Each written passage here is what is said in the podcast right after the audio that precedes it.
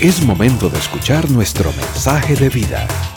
Somos Vida Abundante Coronado. Hoy vamos a hablar acerca de la lujuria, porque tiene que ver con todos nosotros en realidad, tiene que ver con nuestros hijos, tiene que ver con la sociedad, y que vamos a basarnos en, en Sansón, el fortachón de Sansón. Pero quisiera un poquito de contexto primero. Jueces, capítulo trece, versículo uno, dice así: Una vez más, los israelitas hicieron lo que ofende al Señor.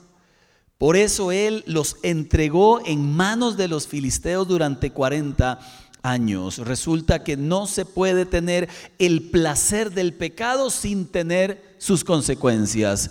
Van juntas. Si uno quiere vivir en pecado, hay que entender que la consecuencia del pecado viene también con el placer que se puede experimentar del pecado. El pueblo de Dios vivió cuarenta años. ¿Cuánto tiempo? Demasiado. En manos de sus enemigos, los filisteos, los filibusteros, decía un sobrino. En derrota moral, espiritual, económica, en derrota emocional por sus pecados. Creo que a veces es bueno caer de espalda, como escribió alguien por allí, porque solo así miramos para el cielo. Y aquí el pueblo pues estaba enfrentado a una nación pagana como los filisteos, de allí el famoso Goliat. Y resulta que el libro de Jueces es un libro donde se repite siempre la misma fórmula. Y el pueblo de Dios pecó, y el pueblo de Dios, al verse ofendido y triste y derrotado, se arrepentía y Dios enviaba un libertador. En este caso envió a un tipo llamado Sansón. Le cuento y repaso rápidamente cuatro características de él. Nace como un milagro porque resulta que el papá eh, junto con la esposa no podían tener hijos, y al final Dios, de ese vientre estéril, de allí nace Sansón como un milagro. Lo segundo es que lo consagran con el voto nazareo.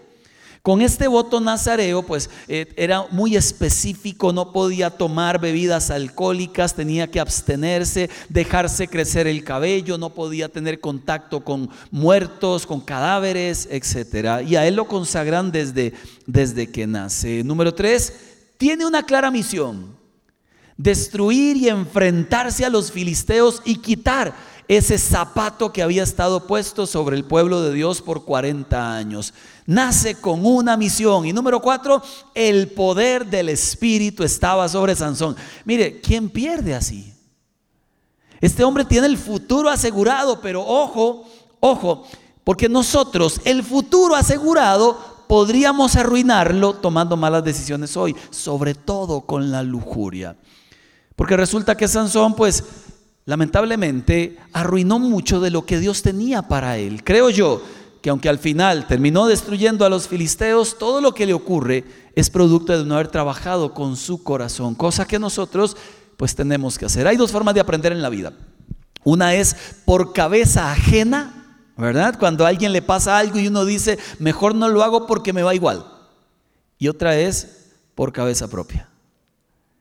Honestamente, ¿cuántos hemos aprendido aquí por cabeza propia, a las malas? Qué feo se siente, ¿cierto?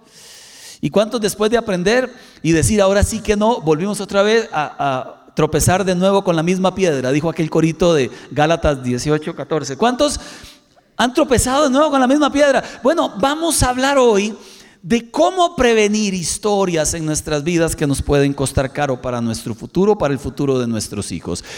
Voy a hablar de Sansón, pero de algunas peculiaridades de él, y quisiera que usted porfa me vaya siguiendo, y vamos a poner algunos de sus versículos.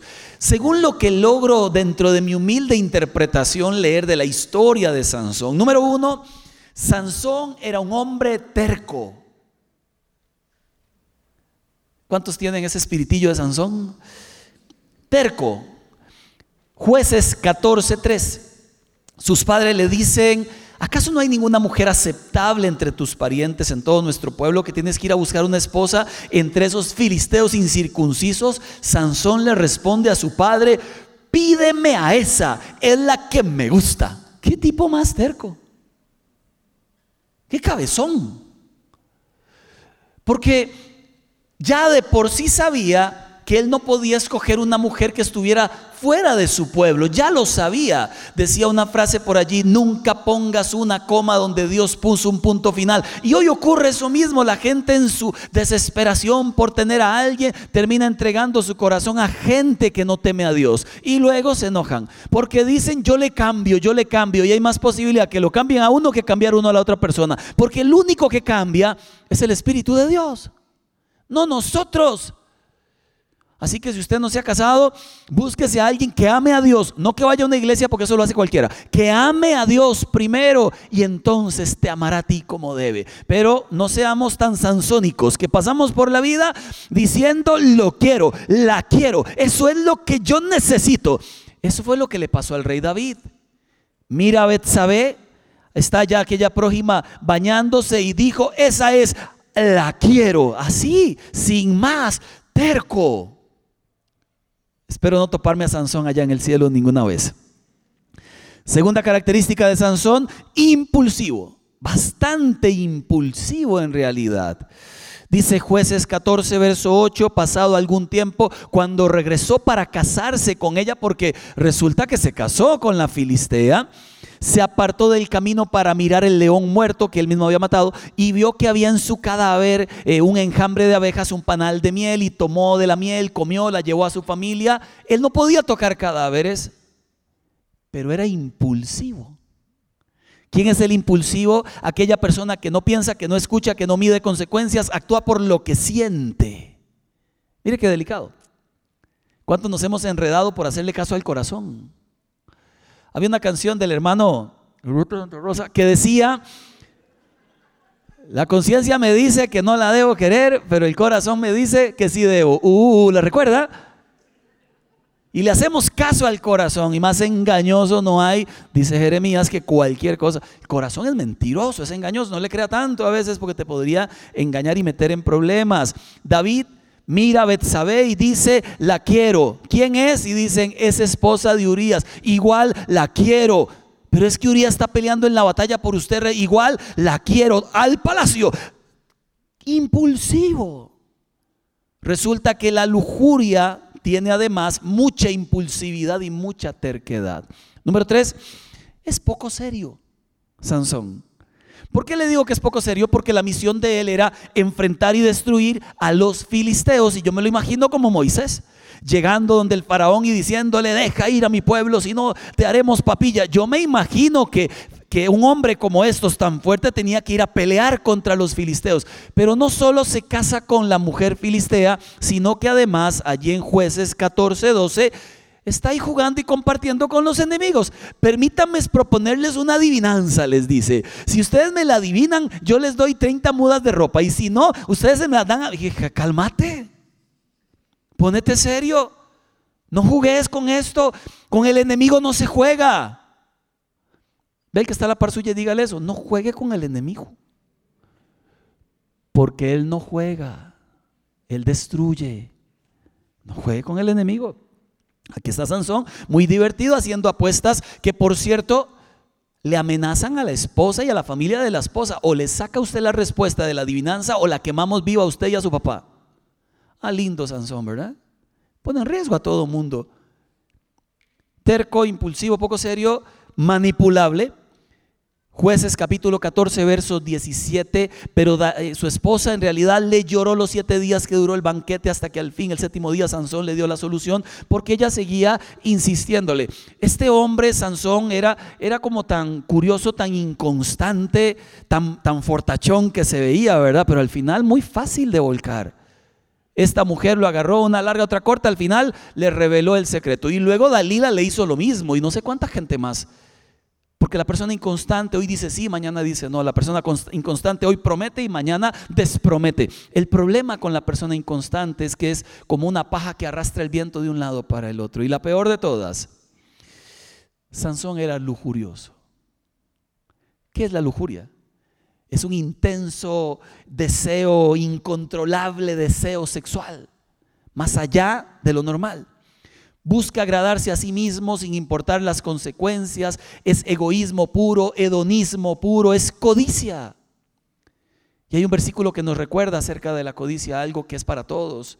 Éxodo veinte, diecisiete, no codicies, no dice codicia un cachito, dice no codicies ni la casa de tu prójimo, ni la esposa de tu prójimo, ni el siervo de tu prójimo, ni su sierva, ni su buey, ni su burro, ni ninguna otra cosa que le pertenezca. Versión dos mil veintidós sería ni el celular, ni el carro, ni la moto, ni el trabajo, ni la empresa, ni la doña, ni el dueño. No codicie nada, conténtese con lo que usted tiene. El problema de nuestro tiempo y de nuestras depresiones y nuestras frustraciones es que nos pasamos comparando con todo mundo, y el Señor dice: deje de compararse con los demás y deje de codiciar lo que tienen los demás y agradezca lo que usted tiene, porque la codicia es maligna. El problema con la codicia es que, en cuanto a la lujuria, van de la mano. El lujurioso codicia constantemente, la lujuriosa codicia constantemente. Hoy le estoy hablando aquí a tres tipos de personas, y allá en casa. Uno, a los que no tienen problema con la lujuria, sigue ahí, va bien, cuida a sus hijos. Otros, para los que han dejado los pelos pegados en el alambre, decimos cuando nos sacamos un sesenta y nueve en el examen. Y otros, para los que están atrapados. Porque dentro de todas las iglesias siempre hay gente atrapada. Jesús eleva la norma a su nivel más alto. Mateo cinco, veintiocho. Yo les digo, dice Jesús, que cualquiera que mira a una mujer y la codicia, ya ha cometido adulterio con ella en el corazón. Yo leía este versículo y decía, es, es como muy difícil eso. O sea, los, los que venimos del munditico sabemos que, que una de las prácticas constantes, sobre todo de los hombres y algunas mujeres por allí, es, es ver y desear, ¿verdad? En el mejor de los casos y el más sano de los casos, ver y, yo no le hago nada, daño a nadie, ¿verdad? Yo canto solo los coritos, grandes y maravillosas son tus obras, ahí donde va pasando, pero yo no voy a hacer nada con eso. Ver y es como difícil, y yo le oraba al Señor, Señor, es como, como difícil eso, o sea, como, hay que cuidar la, la mirada, pero es, es, es un poco difícil. Lo que pasa es que tiene una, una, una idea clara. Estaba viendo un programa de, de C S I, Criminal Scene Investigation. Eras todo lo que practiqué, oiga, y siempre me sonó raro. Atrapan a un mirón. ¿Quién es un mirón? Alguien que va por las casas y se asoma por los vidrios a ver si alguna mujer se está desvistiendo, lo que sea, una mirona, a ver si algún hombre, qué sé yo, a desear desde afuera, a hacer cosas, quién sabe. Lo atrapa la policía porque han llamado de varias casas diciendo hay un mirón por las casas. Cuando lo atrapan, él dice: yo no he hecho nada malo, solo estaba viendo. Y la respuesta que le da la muchacha de, de, de la policía es: todos los violadores, todos los asesinos comenzaron solamente viendo. El problema primario siempre está en la fantasía, en la idea. Esa idea luego se concibe, da a luz un pecado. Entonces es gravísimo solo el hecho de ver y codiciar, porque eso además te podía llevar a algo peor. Todos los grandes pecados en la vida nacen aquí. Un pensamiento, una idea. Jesús dice: no se la juegue, ni siquiera ese. Arranque ese pensamiento, sáquelo del corazón. Es que la secretaria es muy buena gente, es que mi jefe, vieras que súper. Sáquelo del corazón, no es para usted. Cuide su alma, cuídese, que nadie lo va a cuidar a usted en esta tierra, solo el Espíritu Santo, si nos sometemos a Dios. Miremos a Sansón. Encuentro tres escenas de él allí en la Biblia que me parecen bastante delicadas y que pueden tener que ver con nosotros hoy. La primera, Jueces capítulo quince, verso uno. Más tarde, durante la cosecha de trigo, Sansón fue y llevó un cabrito de regalo a su mujer y dijo: voy al cuarto de mi esposa para acostarme con ella. Quiero que sepa que esto suena normal y natural, es el esposo va a acostarse con ella, pero el contexto lo hace extraño. Después de que la esposa lo echó al agua y dio la adivinanza a sus, a sus compatriotas filisteos y perdió la apuesta a Sansón y tuvo que pagar las treinta mudas de ropa, Sansón se enojó con su esposa tanto que se fue de la casa y se fue a vivir a la casa del papá. Tiempo después le dieron ganas. Entonces dijo: yo tengo una doña. Volvió con un cabrito como si nada hubiera pasado. Llegó a la casa del papá: don señor, aquí le dejo el cabrito, ya vengo, voy con su hijo un ratico. Así. Eso, eso es lo más parecido, como digo yo, como, como abrazar a un, a un puercoespín, ¿verdad? O sea, primero quite las espinas, pero hay un pleito, hay un problema, hay una separación, y el hombre, como tengo ganas, nada más llego y a lo que vinimos. Yo creo que eso marca un problema en él. Me parece que simplemente la vio a ella como un objeto nomás. No se dio a la tarea de hablar, de racionalizar. De... Además, el papá, quiero que sepa que se la había entregado a ella a otro hombre de los filisteos, porque dijo: este Sansón se enojó y no vuelve. Primera gran escena que encuentro en Sansón, extraña, pero la segunda no es tan extraña y confirma lo que le estoy diciendo. La segunda la encuentro en Jueces capítulo dieciséis verso uno. Un día Sansón fue a Gaza, donde vivía, donde vio, perdón, a una prostituta. Entonces entró para pasar la noche con ella. Resulta que Sansón profanó su honor de israelita y su voto de nazareo. Sansón vive en conductas de pecado sexual que no parecen incomodarle. Su corazón parece tiene ahora un callo, sin temor de Dios, sin conciencia. La vio y dijo: la quiero. Otra vez el mismo Sansón de aquel capítulo que le mencioné al principio. Esta arriesgada actitud lo pone en peligro.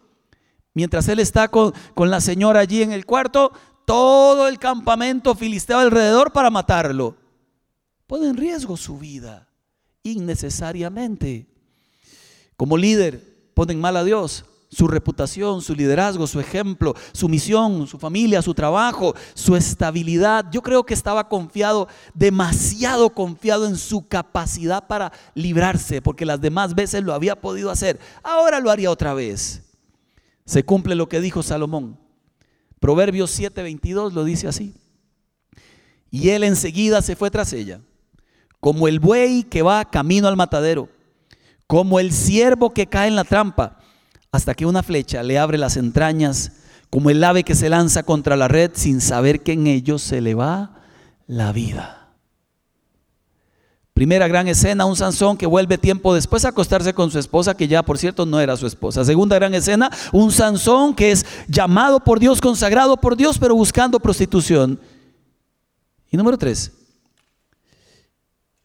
un Sansón que en esa oportunidad de la prostituta se escapó, pero le llegaría su momento. A pesar de haberse visto en tantos apuros por su lujuria, no escarmienta. A pesar de haber escapado anteriormente de otras trampas, pues el hombre sigue insistiendo. Ahora se siente enamorado de una tal Dalila. Mujer hermosa, manipuladora, súmele interesada, porque le dijeron: le damos mil cien monedas de plata si usted lo entrega. Descubre cuál es el secreto de su fuerza. Filistea también. Pero hay una, una frase de aquel pensador mexicano, ¿lo recuerda? Que decía: vuelve el perro arrepentido. ¿Lo recuerda? Con sus ojitos tan tiernos. Estaba en Punta Arenas dando una enseñanza para matrimonios. Empezaba a darla, apenas no había empezado, estaba en la entrada del lugar, llegaban las parejas, y yo estoy sentado en un banquito allí esperando que los demás entren, y entra un perro, un, un sahuetito. El perro se me para al frente, así al frente, hasta ahí. Yo estoy aquí sentado, y yo no soy muy, muy así con los perros, entonces shush, shush, fuera. Yo no sé si alguna vez usted ha visto un perro pálido. No sé si eso existe. Pero yo vi que él se puso blanco. Y luego comenzó a hacerme así al frente.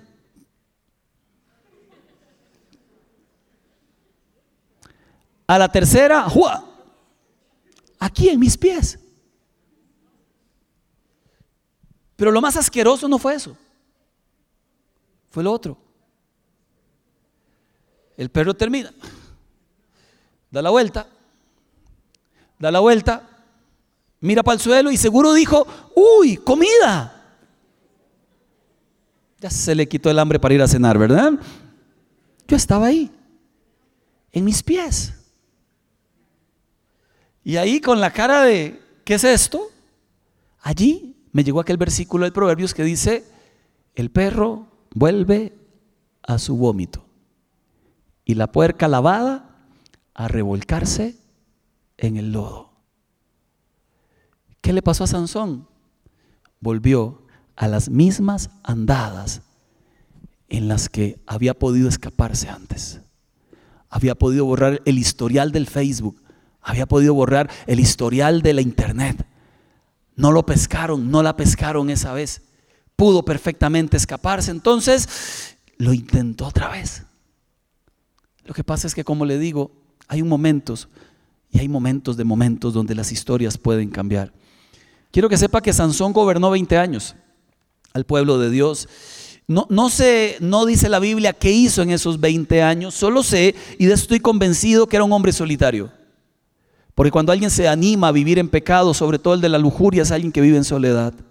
No se anima a hablar, no se anima a contar, no se anima a decir lo que está viviendo por temor, por vergüenza, porque se mete en una burbuja de espiritualidad que aquí nada está pasando, y lamentablemente sí está pasando. Lo que pasa es que de veinte años después aparece Sansón y es el mismo, solo que más viejo. Sigue siendo terco, sigue siendo impulsivo, sigue siendo poco serio, sigue siendo manipulable, sigue siendo lujurioso, porque lo que no trabajas no se quita, solo se empeora. Y hay cosas de nuestras vidas que teníamos que haber trabajado hace mucho tiempo atrás. Si usted le pregunta a Sansón, Sansón, ¿cómo es usted? Esto le hubiera respondido. Jueces dieciséis, diecisiete. Cuando ya Dalila lo hace caer en la trampa, él le dice: la verdad, nunca ha pasado navaja sobre mi cabeza, le explicó, porque soy nazareo, consagrado a Dios. ¿Really? O sea, es que él sí era consagrado, pero nunca vivió como consagrado. Soy cristiano, sí, vivo como tal. Es que una cosa es el título y otra cosa es hacerle honor al título, y allí creo es donde podríamos fallar nosotros. Jueces dieciséis, diecinueve. Después de hacerlo dormir sobre sus rodillas, ella llamó a un hombre para que le cortara las siete trenzas de su cabello. Así comenzó a dominarlo y su fuerza lo abandonó. Para el que quiere a una persona y, y anda buscando con quién estar, siempre le digo, es mejor dormir solo pero en el pecho del Señor, que dormir acompañado pero en las piernas de alguna Dalila o de algún Dalilo. Si no se ha casado, elija bien primero. Después de recibir al Señor, la segunda decisión más importante en la vida es con quién he de estar. Elija bien, con sabiduría. Sansón se la jugó. Demasiada tensión, demasiado adulterio, demasiada pornografía, demasiados chats sexuales, demasiada comunicación con la persona con la que no debo, demasiado coqueteo, demasiado, demasiado, hasta que la represa se rompe. Porque tarde que temprano las cosas se rompen. Y le dejo un versículo que me lo leo constantemente. Jueces dieciséis, veinte en adelante. Luego Dalila gritó: Sansón. No sé si gritó así, supongo. Los filisteos se lanzan sobre ti. Sansón se despertó de su sueño y pensó: me escaparé como las otras veces, me los quitaré de encima, pero no sabía que el Señor ya lo había abandonado. Y ese versículo es para recordar. Si usted le pregunta a Sansón, él te hubiera dicho: estoy consagrado al Señor. Lo que él no sabía es que Dios no estaba con él hace muchos, muchos faragüeys atrás. ¿Y por qué no estaba con él? Por una razón. No podemos esperar lo mejor de Dios dándole la migaja de nuestras vidas. A Dios sí o sí tenemos que darle lo mejor de nuestras vidas. Yo quisiera darle algunas lecciones y darme algunas lecciones, porque yo también peleo la misma batalla que usted. Y quisiera, como le digo, al que está muy bien, afírmese más. Al que le cuesta, hágalo bien. El que está atrapado, busque ayuda, que siempre es un buen momento para buscar la ayuda correcta en el momento justo. Tengo dentro de la iglesia que tenemos en Vida Abundante del Sur, muchísima gente ha llegado, mucha gente hemos conocido, e historias curiosas, extrañas, de redención y de dolor. Estoy en mi oficina, suena el teléfono y contesto, es una mujer. Curioso porque todas las llamadas siempre las recibe la contestadora o la secretaria y pregunta con quién quiere hablar, con el pastor, para qué asunto es, y me la pasa. Eh, no hay forma de que la llamada me entre directamente a mi teléfono. Hay una central telefónica, pero ese día entró. ¿Cómo? No sé. Y contesté. Pensé que era mi secretaria. ¿Cómo estás? Le dije, ¿qué pasó? Y me dice, bien, pero usted no me conoce. Le digo yo, mucho gusto. ¿Cómo hizo para entrar hasta acá? No sé, yo solo llamé y usted contestó. Pero con usted quería hablar. Cuénteme, ¿en qué le puedo servir? Quiero que sepa que yo tengo una relación eh, de adulterio con una persona que sirve en su iglesia. Y eso no está bien. Ella regañándome a mí. Entonces yo le digo, oye, está bien, yo sé que no está bien, pero ¿cómo creerle si no sé con quién estoy hablando al otro lado? La persona es tal, anoche les dijo que no llegaba porque estaba enfermo, no estaba enfermo, estábamos en el motel tal, la habitación número tal, si gusta le paso los vouchers. La pregunta obligada es, ¿por qué usted hace esto? ¿Cuál es la razón suya de hacer algo como esto? Es que yo anoche hablaba con él, yo fui cristiana. Y sé que estas cosas no se hacen, pero estoy enredada. Lo que pasa es que yo le dije a él, o me dejas para siempre o te echo al agua. Y él pensó que no lo iba a hacer, pero es que como yo no lo puedo dejar, entonces tal vez usted me ayuda. La llamada más rara que he recibido en mi vida. Pude hablar con ella y decirle, mira, yo voy a hablar con él y todo lo demás, pero no tenés tampoco por qué vos vivir de esta forma. Le hablé de Dios, le invité a que se restaurara, etcétera. Luego hablé con él. Él me cuenta que sí, que es verdad.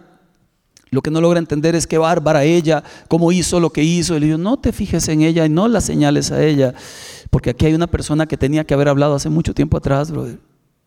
¿Cuántas oportunidades te dio el Señor? ¿Cuántos momentos para charlar, para hablar, para soltar la historia? ¿Cuántos momentos tuviste? ¿Cuánto tienes de andar con ella? Bueno, cuatro años. Bueno, cuatro años tuviste. Basta decirle que se perdió su matrimonio, que él entró en un proceso de restauración de mucho, mucho tiempo. Gracias a Dios, va bien. Pero el dolor no. Ahí está, el dolor ahí está, la pérdida está, la restauración también, pero siempre miramos que las cosechas de aquello que no trabajamos pueden ser muy dolorosas para nuestras vidas. Así como Sansón dijo, esta vez será como las anteriores. Hay una vez donde no va a ser como las anteriores. Hay un momento en donde no podemos de verdad pretender que nada está pasando. Hay un momento donde tenemos sí o sí que hablar las cosas que tienen que ser habladas. Y aquí van las lecciones. Y para el que le sirvan, por favor, que sea el Espíritu quien nos hable a todos. Número uno, cuídese de la seducción del pecado. Deuteronomio once, dieciséis, cuidado, no se dejen seducir, no se descarríen, no adoren otros dioses, no se inclinen ante ellos, porque entonces se encenderá la ira del Señor contra ustedes, cerrará los cielos para que no llueva el suelo, no dará sus frutos y pronto desaparecerá la buena tierra que el Señor les da. La seducción siempre viene acompañada con dolor y pérdida. Esos ojos maleducados que andan viendo lo que no deben, demasiado internet, demasiada televisión, demasiada conversación con la persona equivocada. Hay gente que todavía dice, eso a mí no me pasa. Le regalo tres refranes y un versículo. Aténgase al santo y no le rece. Dos, muchos no pecan por santidad, sino por falta de oportunidad. Tres, palabras de Ricardo, usted y yo somos capaces de cualquier cosa. Téngase cuidado. Porque, versículo, el que piensa que está muy firme, mire si no se lleva un leñazo. Versión de Desampa, para que sepa que tiene miedo. Es mejor a veces tenerse un poco de miedo.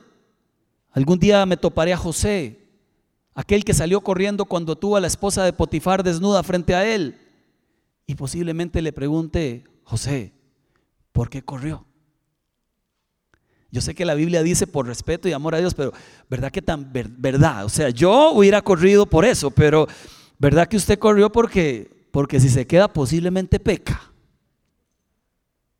Yo creo que el hombre corrió porque sabe que se jugaba un riesgo de quedarse allí jugando de intrépido.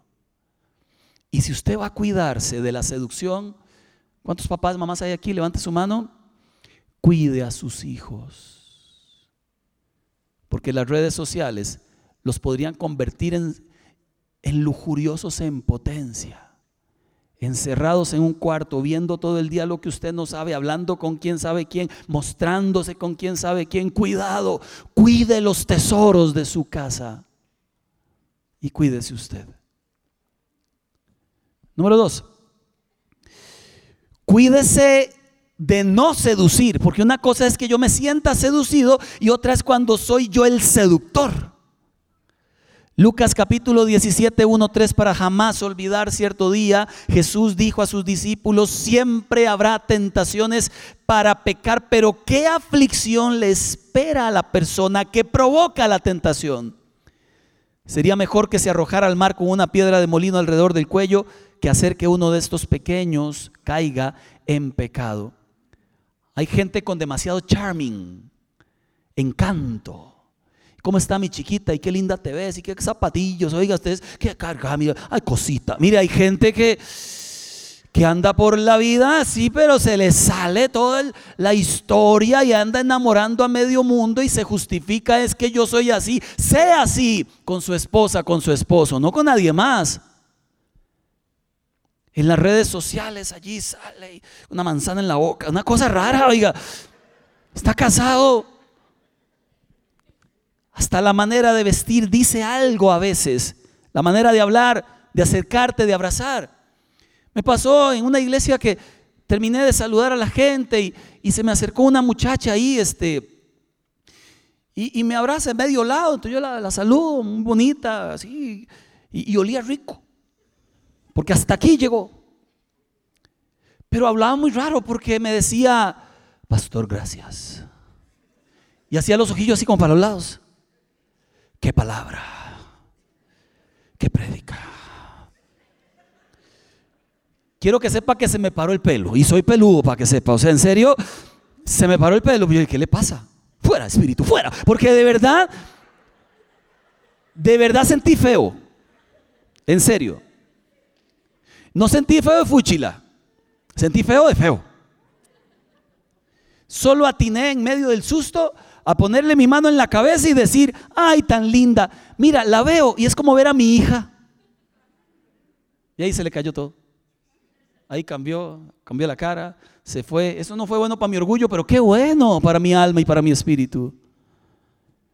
Amados de Dios, cuídese de la seducción, cuídese de no seducir. Tres, recuerde que es mejor el plan A porque el B siempre es más doloroso. Plan A, que Sansón se comportara a la altura y peleara contra los filisteos. Plan B, Jueces dieciséis, veintiuno, los filisteos lo capturaron, le arrancaron los ojos, lo llevaron a Gaza, lo sujetaron con cadenas de bronce, lo pusieron a moler en la cárcel. Sansón rompió sus votos.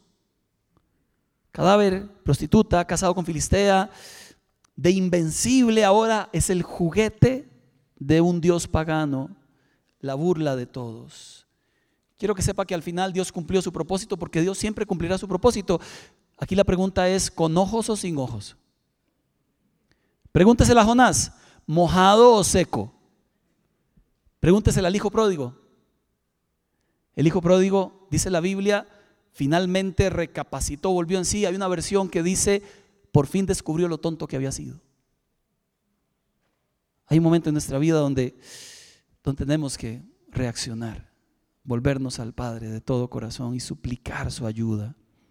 Número cuatro, son cinco nada más. Vuelva en sí. Jueces dieciséis, veintiocho. Entonces Sansón oró al Señor: oh soberano, ya está metido allí, eh, ciego entre las columnas. Soberano Señor, acuérdate de mí, te ruego que me fortalezcas solo una vez más y déjame una vez por todas vengarme de los filisteos. Lo que debió hacer al principio lo hizo hasta el final.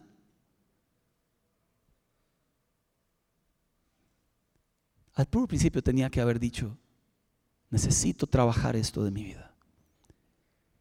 Ya al final uno dice: ¿ya para qué? No, gracias a Dios se cumplió el propósito, pero a un precio altísimo. Y cinco, huya de cualquier ambiente peligroso. Huya. Segunda de Timoteo dos, veintidós, huye de las malas pasiones, le dice Pablo a Timoteo, y esmérate en seguir la justicia, la fe y la... Curiosamente no le dice: ore más. Es que hay un momento para orar y hay otro, mire, para, diría el pachuco, para pintarla. Hay un momento para orar y hay que ser honestos. Decía un buen amigo que, que esto de la lujuria es como si espiritualmente uno fuera color rojo, cuando uno ha sido muy activo en esta área, y, y cuando te topas con alguien que es color rojo, aquello es un chispero. Huya, hay gente peligrosa, y huya, porque usted podría ser peligroso. Huya. Hay tiempo para orar, tiempo para huir.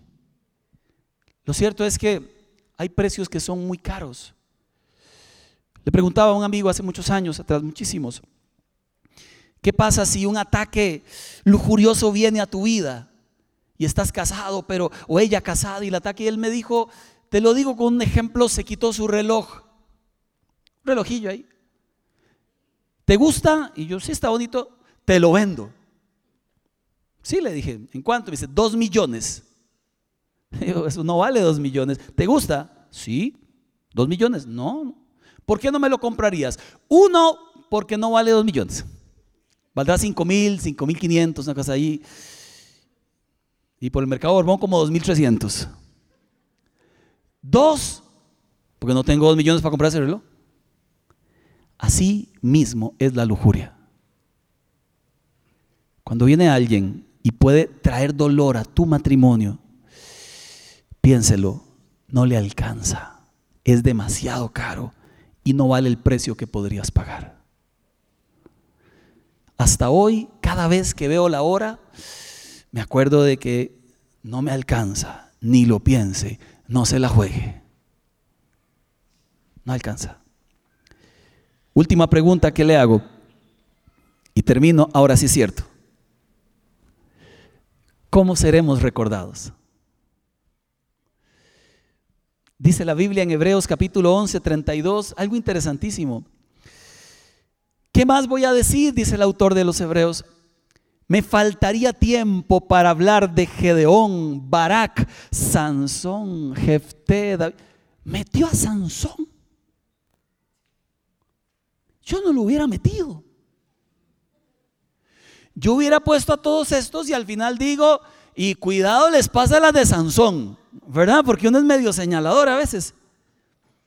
Pero el autor de Hebreos supo que Sansón cumplió el propósito, creyó en Dios, le pidió fuerza, se arrepintió, mató a todos los filisteos, pero quedó una historia amarga de su vida escrita en los libros que todos hasta hoy conocemos. Pudo haber sido diferente. Pudo haber sido muy diferente. ¿Cuál será la historia que se escriba de nosotros? Salud. Y vuelvo a preguntar, ¿aprenderemos la lección por cabeza propia? ¿O aprenderemos la lección por cabeza ajena? Porque hay un momento en que hay que hacer lo que tengamos que hacer. Y hay que pelear como tengamos que pelear. Lo que se espera al final es que terminemos la carrera, que los matrimonios se mantengan en santidad, que a nivel individual usted cuide su corazón y su alma, igual yo. Que aunque la lucha sea pesada, porque estamos viviendo en una sociedad pesada en realidad, no podemos olvidar que aunque el reggaetón diga libertinaje sexual, una mayoría de canciones, que aunque esté de moda hacer de todo tipo de cosas y páginas web donde usted expone su cuerpo por dinero, aunque todo eso esté ocurriendo, la Biblia siempre ha sido clara. El que vive así no hereda el reino de los cielos. Con la lujuria no se puede jugar porque ella no juega. Hay que confrontarla, hay que pelear la batalla y con la fuerza de Dios hay que vencerla. Señor, solo tú sabes las historias que hay bajo este techo. Solo tú conoces por quién de los que hoy estamos acá nos traes palabra.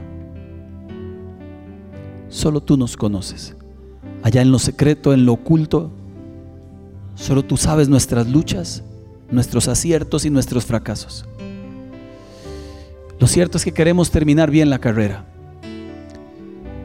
Y para terminar bien, hoy te pedimos, sé el centro de nuestras vidas, Señor. Si gusta, podría levantar sus manos al cielo y decirle a Dios, te entrego mi corazón. mi alma, mis decisiones, mi cuerpo. Aquí es mi cuerpo, tu decisión, Señor. Te entrego mis emociones. Te entrego la impureza si encuentras en mí, para que santifiques mi corazón y mi vida. Te entrego todo lo que soy, porque si algo quiero, aunque cueste, es terminar la carrera cruzando la meta con los brazos en alto. Así oramos, en el nombre de Cristo Jesús. Y la iglesia dice: amén. Dios les bendiga a todos. Este fue nuestro mensaje de vida. Conózcanos en doble u doble u doble u punto vida punto c l. Somos Vida Abundante Coronado.